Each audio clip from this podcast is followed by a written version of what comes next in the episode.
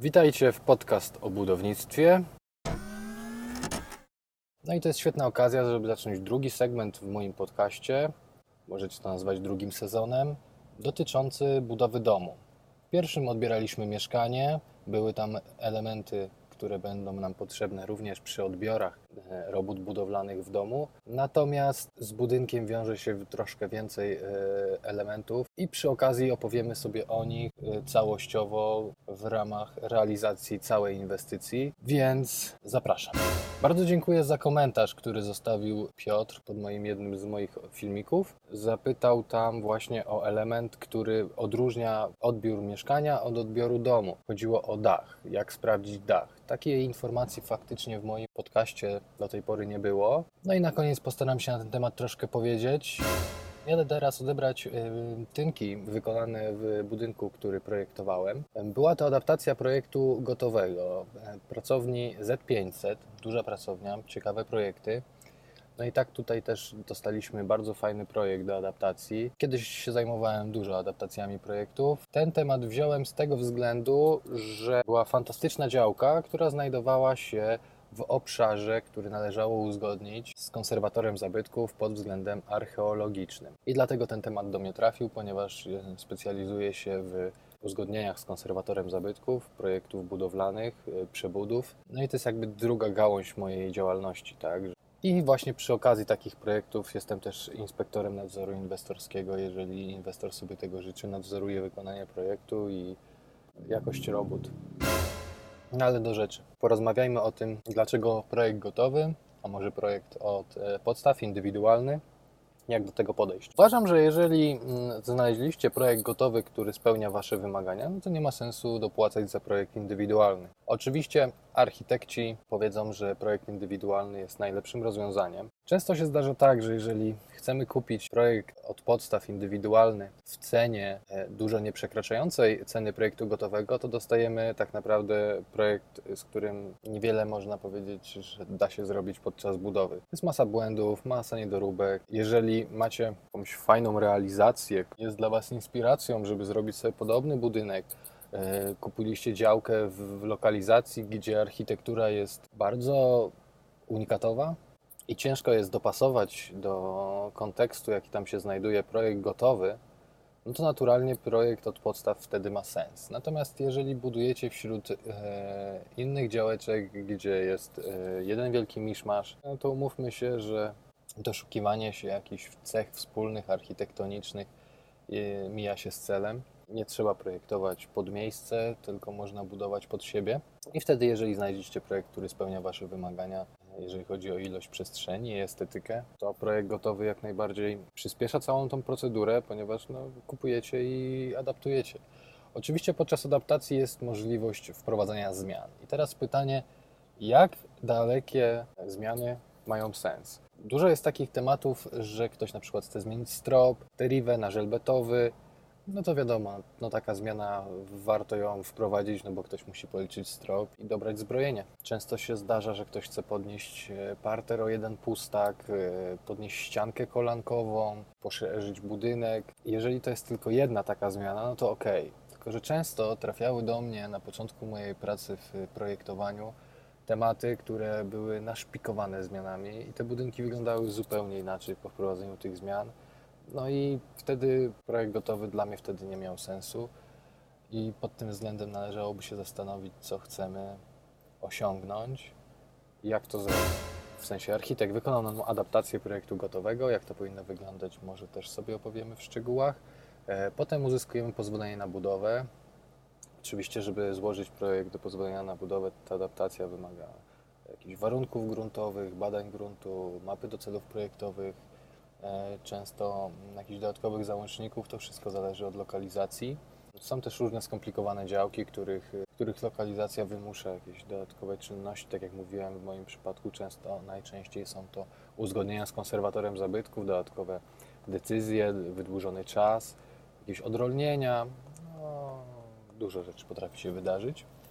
E, na etapie pozwolenia na budowę również bardzo dużo rzeczy potrafi się wydarzyć. E, każdy urząd ma swoje widzimisię, interpretacja przepisów y, również może być y, bardzo różna. I tutaj Niestety przygotujcie się, że jakieś projekt, problemy zawsze są. Uzyskujemy pozwolenie na budowę. Po pozwoleniu na budowę zaczynamy e, praktycznie budowę. Tam oczywiście trzeba powołać kierownika budowy, mieć ekipę i tak dalej. Mm, o tym też sobie powiemy, jakie są obowiązki kierownika budowy, jakie są Wasze obowiązki, mm, czego możecie domagać się od e, konkretnych uczestników inwestycji, jak sporządzić umowę z wykonawcą. I to jest cały ten etap budowy. Oczywiście warto by było się zastanowić, mm, jak ta budowa ma wyglądać, jak ma przebiegać harmonogram, czy zatrudnimy generalnego wykonawcę, co oczywiście ma swoje plusy, ale różnie to z nimi też bywa. Czasem lepiej zrobić to systemem gospodarczym. Też ważna jest rola tutaj kierownika budowy, tak? Czy on ma być bardzo często, czy tylko po to, żeby zrobić papierki. Tutaj też wybór kierownika budowy czasem się sprowadza tylko do tego, żeby był i ile kosztuje, a tak naprawdę on ma e, trzymać pieczę nad tym jakością tych wszystkich robót, które tam są wykonywane.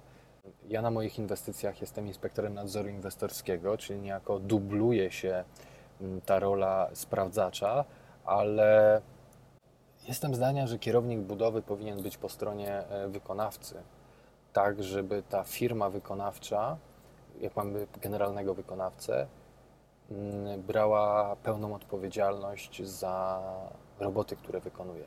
A inwestor wraz ze swoim inspektorem nadzorował to, czy to jest wykonywane e, poprawnie. E, więc ta budowa sobie trwa. Wiadomo, że, że tutaj są różne elementy, o których ja też będę musiał powiedzieć. Rozpoczęcie budowy, tak tam musi przyjść geodeta, wyznaczyć wszystko w terenie, zrobić wpis w dziennik budowy, bo jest taka książeczka, w której to wszystko będzie odnotowywane, jakie to roboty są wykonywane. E, etapy kolejne będą wykonywane i będzie trzeba je rozliczać, sprawdzać ilości, materiały, kto ma je zamówić czy w związku z tym będzie nam potrzebny szczegółowy kosztorys, żeby nad tym panować? Mm, to i też anegdotka. Ja teraz wykonuję kosztorys e, dla budowy e, bliźniaka. I tam właśnie był projekt e, od podstaw, ponieważ takie było nietypowe wykorzystanie działki. I na podstawie tego projektu okazało się, że jest masa kwestii technologicznych, które należałoby rozwiązać. Jest wielu świetnych architektów, którzy projektują piękne budynki, ale niekoniecznie muszą się znać na mm, budownictwie, na technologiach nowych, które się pojawiają na budowach. Jest wielu e, architektów, którzy nie jeżdżą na swoje budowy. Ba, są tacy architekci, którzy nawet nie jeżdżą na działkę, na której mają coś zabudować, pobudować, wybudować, zaprojektować. Na to wszystko warto zwracać uwagę. Ja Wam o tym wszystkim tutaj będę opowiadał. Znaczy ja tutaj będę niestety musiał trochę reklamować swoją wizję prowadzenia budowy, no bo um, uważam, że to jest najlepsze rozwiązanie. Wyobraź sobie taką sytuację. Zatrudniasz inspektora nadzoru inwestorskiego. Na pierwszym etapie z nim zaczynasz szukać architekta. Wałkujesz kilka przypadków, kilka ofert, rozmawiacie jak to będzie wyglądało, tworzycie harmonogram, kiedy, co, jakie dokumenty, żeby to wszystko było ubrane w czasie, ponieważ czas jest bardzo ważny. Wy to będziecie robić przez kilka lat.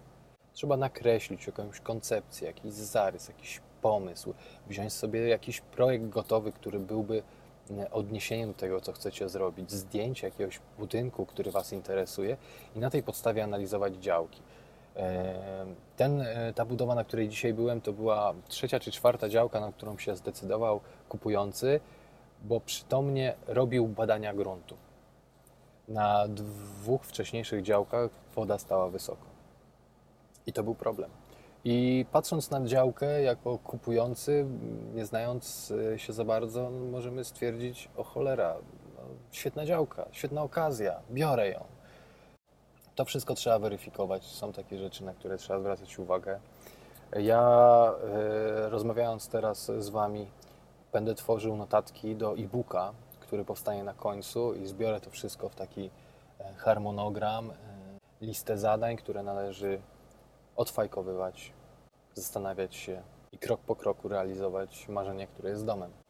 No i z tym inspektorem e, realizujemy, omawiamy wszystkie kolejne etapy. Co więcej, projekt, który powstanie, będzie już sprawdzany przez osobę, która będzie nadzorować jego budowę. No i oczywiście też będzie informacja o tym, jak należy zakończyć proces e, budowy. Mm, porozmawiamy sobie o technologiach, e, jakie są, jakie są plusy, minusy. Jest wiele rozwiązań, każdy ma swoje plusy i minusy. E, Komentarz od Piotra. Cześć, dobry program, otwiera oczy na wiele spraw. Na pewno skorzystam z pomocy osoby, która się tym zajmuje, co ty. Jeszcze nie obejrzałem wszystkich odcinków, za około 6 miesięcy odbieram lokal mieszkalny. Na co zwrócić uwagę w takim miejscu? Może jakiś nowy odcinek? Oto to proszę, jest nowy odcinek. Moja odpowiedź. Cześć, przeznaczenie to raczej tylko jako strych. Okno jest tak naprawdę wyłazem na dach. E, wykonanie. Po, po pierwsze, mur łata. Mur łata opiera się na e, murze, na ścianie zewnętrznej. Więc tak, pod mur łatą musi być e, papa, folia zbrojona. Czasem o tym zapominają. E, druga sprawa, że jak podniesiemy tą folię, to może się okazać, że wieniec, element żelbetowy, strop, że tam nie jest równo i ta belka mm, drewniana murłata będzie pod wpływem ciężaru się wichrować, pękać i to też będzie miało wpływ, że dach będzie nam pracował. Warto na takie rzeczy zwracać uwagę, czy to jest równo położone. O tym nie powiedziałem Ci w mailu, widzisz, widzisz, jak jest się na budowie, jak się na to patrzy, to, to, to takie rzeczy same przychodzą do głowy. Elementy więźby mm, drewnianej e, podcinane na głębokość 1 czwarta, 1 trzecia grubości elementu. To jest bardzo ważne, bo czasami jak się kładzie krokwiew na e, urłacie, to nie podcinają w ogóle, tylko na łącznikach stalowych. Łączniki stalowe nie zastępują połączeń cisielskich. I to we wszystkich miejscach. Często na płatwiach wyżej już nie ma tych podcięć, no bo zrób dwa podcięcia tak, żeby jedno i drugie się zgadzało, nie? To trzeba bardzo dokładnie pomierzyć, więc na murłacie już jeszcze podcinają, a wyżej już nie podcinają. To też jakby wprowadza nas do mm, dyskusji o wszystkich innych połączeniach. Szczelnie ułożone ocieplenie stropu dachu. Membrana paroizolacyjna wiatrochronna. Po pierwsze ma być położona, po drugie szczelnie. Y, często jak są wykończone poddasze, w tym przypadku nie u Piotra, bo Piotr ma ocieplony tylko strop, bez dachu, w każdym razie, jak wchodzę na poddasza, które mają być jako taki gratis, dodatkowy element w, budynku i tam są krokwie, między krokwiami pięknie położona wełna i na to rozciągnięta folia paroizolacyjna, która ma chronić właśnie przed migracją wilgoci, żeby to wszystko szlak nie trafił. Ta folia musi mieć odpowiedniej długości zakłady, Oczywiście tak ma być poprowadzone, żeby ta woda nie spływała pod wełnę, więc najlepiej jakby to wszystko było poklejone. Oczywiście są systemy, które pozwalają, że przy odpowiedniej długości zakładu nie trzeba tego kleić. No i najlepsze jak e, na krawędzi przy dachu mm, to w żaden sposób nie jest wywinięte tak sobie po prostu dynda. I potem szukamy ewentualnie zacieków. Przy kominach lubi coś tam przeciekać, bo to jest ciężko uszczelnić. E, czasami te zacieki są z czasu budowy. Spękania drewna. Jeżeli nie widzieliśmy drewna, jak przyjechało na budowę i nie jesteśmy w stanie sprawdzić w jakiej wilgotności i czy ono dosychało u nas na budynku i dlatego spękało, no to nie możemy tego, nie mamy podstawy do reklamacji. E, bo drewno wiadomo, że pęka i tak każdy nam powie, że przecież to drewno. Jeżeli natomiast budujemy własny dom i, i nas drewno, my ciach mierniczkiem sobie sprawdzamy, stary, to jest za wilgotne, zabieraj mi to z budowy. Ja nie pozwolę, żeby mi to popękało na chałupie. Mm, drewno ma być odpowiedniej wilgotności wbudowane, no i potem wiadomo, że ono też nie może tak sobie wstać i padać na nie. Mam nadzieję, że fajnie się Wam słuchało mnie z samochodu. Mm, macie do dyspozycji komentarze, zapraszam. E, zasubskrybuj, jeżeli chcesz być na bieżąco, bo jak widzisz, segment e, bardzo obszerny i interesujący, mam nadzieję. Dobra, dzięki. Do usłyszenia. Cześć.